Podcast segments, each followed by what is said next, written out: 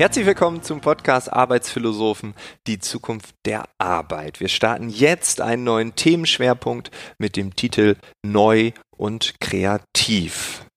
Wir werden uns in den nächsten Wochen um diese beiden Wörter kreisen. Wir werden verschiedene Blickwinkel einnehmen und ich bin permanent auf der Suche nach dem Neuen, nach dem Kreativen, nach der Innovation, nach der Disruption und all den anderen Buzzwords, die man irgendwie damit in Verbindung bringen kann.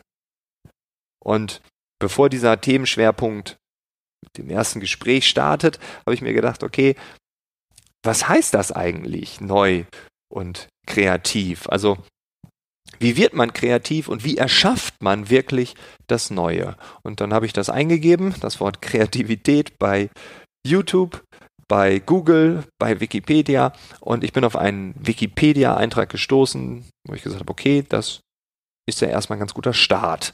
Kreativität ist nämlich die Fähigkeit, etwas zu erschaffen, was neu oder originell und dabei nützlich oder brauchbar ist. Also etwas Neues oder Originelles und nützlich oder brauchbar. Das ist Kreativität. Und dann steht da weiter, das Wort Kreativität bezeichnet im allgemeinen Sprachgebrauch vor allem die Eigenschaft eines Menschen, schöpferisch oder gestalterisch tätig zu sein. Und logischerweise denkt man jetzt automatisch an Künstler. Man denkt an Comedians, man denkt an Maler, man denkt an Bildhauer, an Musiker und so weiter. Weil das sind ja die, die immer kreativ sind. Aber bei Wikipedia steht auch, falsch ist jedoch die verbreitete Vorstellung, dass Kreativität nur mit Berufen oder Tätigkeiten aus den Bereichen der bildenden Kunst oder der darstellenden Kunst verbunden sei. Aha. Also sind es gar nicht nur die Künstler, sondern jeder kann schöpferisch oder gestalterisch tätig sein. Jeder. Und ich meine, das steht ja auch überall. Es gibt den kreativen Unternehmer, die kreative Unternehmerin, das kreative Unternehmen. Es gibt sogar die kreative Buchführung. Das finde ich ziemlich absurd und seit Wirecard noch absurder, aber es gibt diese Bezeichnung. Also was ist Kreativität, wenn das jeder kann? Und ich habe in einem Interview mit Dieter Bohlen gehört, jetzt kann man zu Dieter Bohlen denken, was man will. Ich habe mir eineinhalb Stunden Interview angehört und es gab diesen einen entscheidenden Satz, der mich extrem getriggert hat. Er hat nämlich gesagt, Kreativität entsteht hauptsächlich durch Langeweile. Und wer kreativ sein will, der muss Langeweile aushalten können. Nur so kommt man auf die wirklich guten Ideen. Und das habe ich ziemlich lang sacken lassen und reifen lassen. Und ich habe gedacht, ja, ist das so? Bin ich nur kreativ, wenn ich voller Langeweile bin? Und dann habe ich das so ein bisschen mit meinen Erfahrungen, mit den unternehmerischen Erfahrungen, aber vor allem mit meiner Vergangenheit als Stand-up-Comedian verknüpft. Und wenn wir heute über Kreativität reden, dann würde ich sagen, ja, das erste Element, das ist tatsächlich die Langeweile. Und vielleicht weißt du es nicht, aber ich habe quasi zeitgleich zur ersten Episode hier im Jahr 2014 mit der Stand-up-Comedy angefangen. Ich bin damals auf die Bühne gesprungen, habe Geschichten erzählt, die mir selbst passiert sind und dann habe ich gehofft, dass jemand lacht und zum Glück haben Menschen gelacht. Ähm, ich durfte das Ganze dann hauptberuflich machen, war einfach ja, Vollzeit Stand-up-Comedian und hatte Arbeitsphilosophen angefangen Mitte 2014, dann als so eine Art Hobby immer mit im Schlepptau. Und immer wenn ich diese Geschichten erzählt habe in meinem Wohnzimmer, dann ja, gab es manchmal diese kreativen Momente und Geschichten zu erfinden, das ist ein sehr spezieller Prozess, weil ich hatte tagelang tatsächlich das Gefühl, an Geschichten zu arbeiten, aber ich hatte am Ende der Woche auch immer das Gefühl, dass ich tagsüber gar nichts gemacht habe. Also ich bin tagsüber äh, durch die Gegend gelaufen, habe was erzählt, bin draußen im Park gewesen, habe versucht, Geschichten zu formen. Aber jeden Abend habe ich dann gedacht, ja, was hast du heute eigentlich gemacht? So. Und dann viele Jahre später kommt auf einmal Dieter Bohlen um die Ecke und sagt diesen Satz mit der Langeweile. Also, wer kreativ sein will, der muss Langeweile aushalten können, weil nur in der Langeweile entsteht Kreativität. Und rückblickend war das bei mir relativ zutreffend, weil ich habe in der Bahn, in Hotels, in Cafés bundesweit abgehangen und gewartet. Wann geht die Show los? Tendenziell um 20 Uhr. Und ich habe darauf gewartet, dass die Show losgeht. Ja, auf der einen Seite. Aber ich habe auch darauf gewartet, dass etwas passiert. Weil ich habe mich mit den Geschichten natürlich ins Café gesetzt, in die Bahn gesetzt, ins Hotel gesetzt und mich mental reinversetzt. Und dann habe ich auch gewartet, dass was Neues kommt. Und tatsächlich kam ja immer wieder etwas. Keine Geschichte, die ich jemals erzählt habe, war abgeschlossen. Es gab immer und immer wieder neue Ideen, neue Einfälle, die ich dann zum Glück, das war eine schöne Situation damals, jeden Abend direkt testen konnte. Viele Ideen waren richtig kreativ, aber nicht lustig. Also in meinem Kopf waren sie richtig gut, aber vor Publikum nun ja. Aber einige Ideen waren sehr kreativ und lustig. Und die haben es dann am Ende des Abends geschafft, ins Repertoire zu kommen, wieder neu sich zu entwickeln. Und Langeweile war dann tatsächlich, ja, im Rückblick, so würde ich es heute sagen, das Fundament dieser neuen Gedanken, dieser neuen Geschichten. Und äh, ja, so mancher Twist in einer Geschichte entstand dadurch, dass ich einfach auf die Bahn gewartet habe. Und seitdem ich das weiß, seitdem ich dieses Interview mit Dieter Bohlen gehört habe, mache ich Kreativtage und dann blocke ich mir einen ganzen Montag, an dem ich keine Termine habe und nur über ein bestimmtes Projekt nachdenke. Vielleicht rufe ich auch einen Kunden an und stelle drei, vier Fragen oder so, das ist okay. Aber das ist so dieser Raum, den ich mir ermögliche. Also Montag, keine Termine und dann gucke ich mal, was kommt. Ich mache auch keinen Plan, dann die erste Stunde mache ich ein Brainstorming oder so. Nein, gar nicht. Ich gucke einfach, was kommt meistens am Ende des Tages, am Abend, denke ich, ich habe ja gar nichts gemacht. Doch, du warst kreativ. Ja, komm, ich war in einem Café, ich habe eine Pizza gegessen, das, das war keine Arbeit. Ich habe jetzt auch nicht irgendwie das Projekt abgeschlossen oder fertiggestellt oder so. Ich habe nur diese eine neue Idee, die ich morgens noch nicht hatte. Aber, und das ist das Interessante, diese Ideen sind dann meist ziemlich, ziemlich gut. Nicht immer. Und viele verlaufen auch drei Wochen später in eine ganz andere Richtung und sind verbrannt und vorbei. Aber manche Ideen schaffen es. Und ich glaube, Langeweile ist ein ganz wichtiges Element. Element Nummer zwei ist der Dialog. Man weiß nicht, was neu und kreativ ist. Element Nummer zwei ist der Dialog. Man weiß nicht, was neu und kreativ ist, wenn der Maßstab die anderen sind. Und da gibt es gar keinen Unterschied, egal ob Comedy oder Business, ist völlig egal. Die Frage ist doch meistens, was funktioniert, was wird angenommen, was wird gekauft. Und Kreativität ohne Dialog ist meiner Meinung nach wie Autofahren ohne Benzin oder bald Strom, Wasserstoff etc. pp. Es bewegt sich nichts. Man bleibt stehen.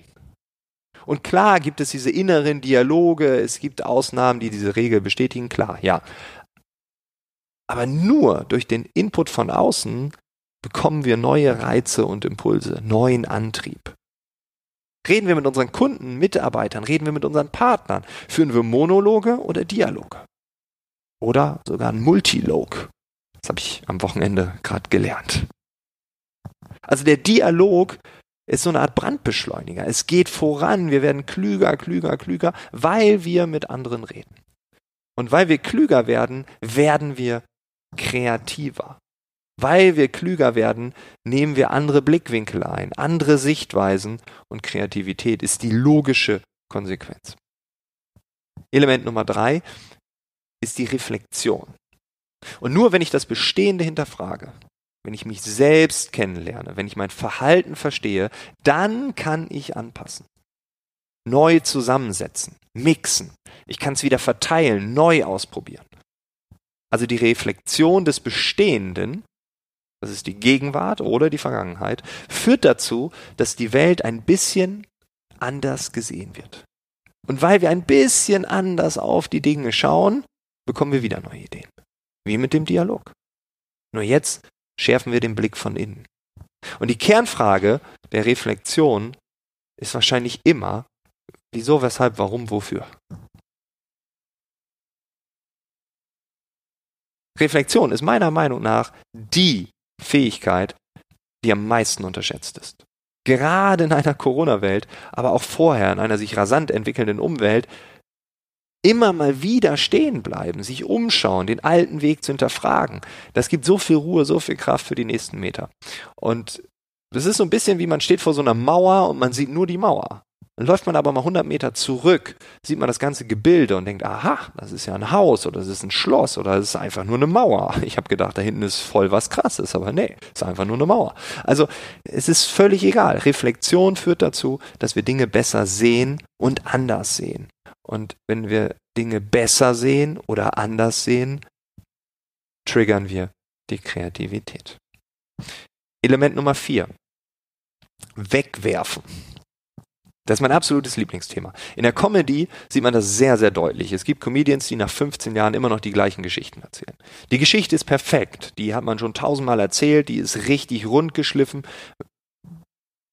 Dieser Comedian, diese Comedian ist immer an dem Abend mit Abstand der Beste oder die Beste. Weil es ist ja schon tausendmal erzählt worden. Es ist halt richtig, richtig gut.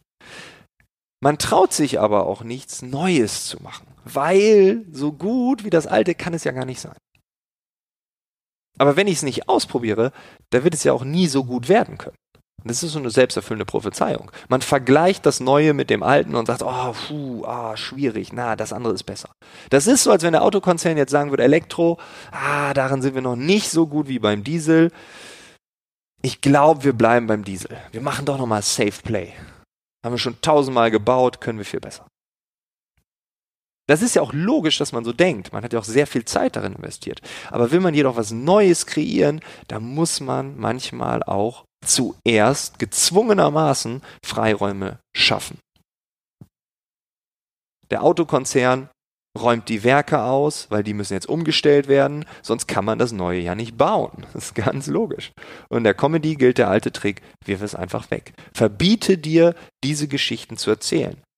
Manche schreiben Geschichten auf, werf sie weg, verbrenn die Zettel, whatever. Und in der Corona-Zeit ist es vielleicht noch wichtiger. Gerade werden sehr viele Organisationen, sehr viele Unternehmen, sehr viele Menschen dazu gezwungen, Dinge wegzuwerfen.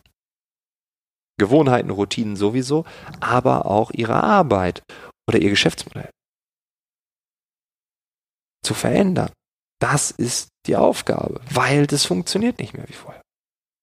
Man wird gezwungen.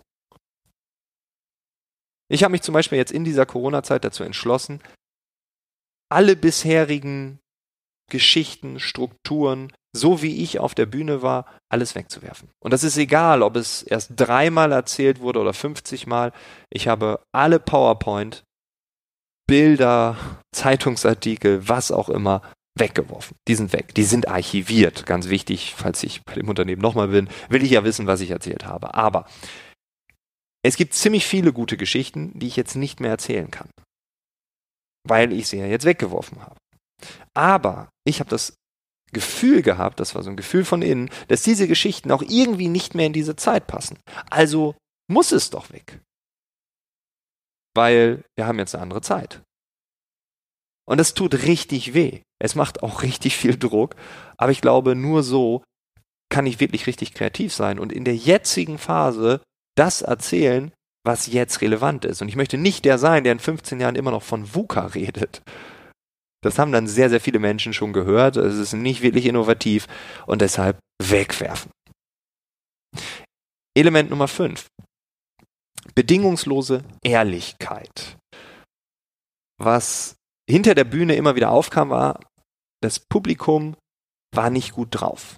Der Moderator, der ist schlecht gewesen, der hat mich nicht richtig präsentiert, ne, der Comedian vor mir, der hat nicht richtig performt. Also man schiebt die Schuld oft auf andere. Egal ob Menschen oder Faktoren, völlig egal. Schuld sind die anderen.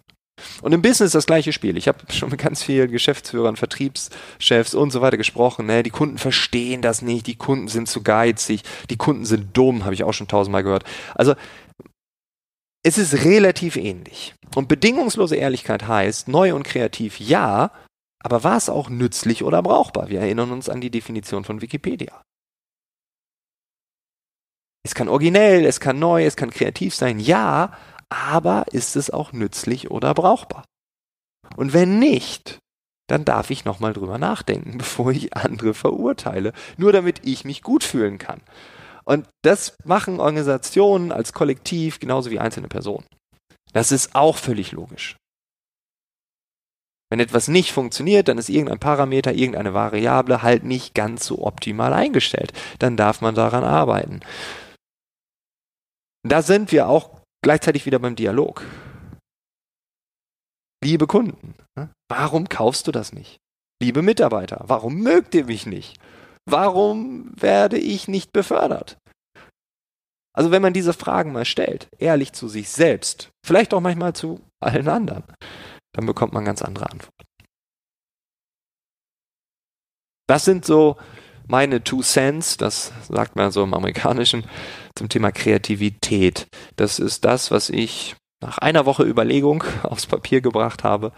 Und ich glaube, dass daneben noch tausend andere Dinge mit reinspielen. Aber aus meiner kleinen, beschränkten Sicht versuche ich das einfach mal so ein bisschen runterzubrechen. Ich würde mich sehr freuen, wenn du Lust hast, darüber zu diskutieren, wenn du mitdiskutieren möchtest, wenn du die Zukunft der Arbeit, deiner Arbeit mitgestalten möchtest und ähm, nicht nur zu diesem Schwerpunkt, sondern auch generell. Ähm, wir haben jetzt bei LinkedIn eine Gruppe gegründet mit dem Titel Arbeitsphilosophen, die Zukunft der Arbeit und New Work. Dort haben wir so einen kleinen geschützten Raum. Wir können diskutieren, tolle Ideen teilen. Wichtig, keine Werbung, ganz, ganz wichtig. Und uns gegenseitig kreativ inspirieren. Also wenn du sagst, ich habe gerade äh, das und das gelesen, das ist ein neuer Ansatz, das ist State of the Art oder ähm, irgendeine Meldung von irgendwelchen Unternehmen, die irgendwas ganz anders machen, poste es gerne rein, lasst uns da diskutieren. Ich würde mich freuen, wenn wir diesen geschützten Raum ja so ein bisschen weiter vorantreiben können. Wenn du Lust hast, komm gerne in die Gruppe. Der Link ist in den Shownotes verlinkt. Ähm, beziehungsweise einfach bei LinkedIn Arbeitsphilosophen eingeben unter der Rubrik Gruppe sollte man es dann finden. Ansonsten wünsche ich dir eine tolle Woche. Wir hören uns am nächsten Mittwoch wieder. Dann gibt es ein Gespräch mit einem Unternehmen, welches es noch nicht so lange gibt. Also man startet quasi bei 0, man ist jetzt gerade bei 0,5 und ich glaube, wir haben dort eine ganz schöne Perspektive. Ich wünsche dir bis dahin alles Gute. Bis bald.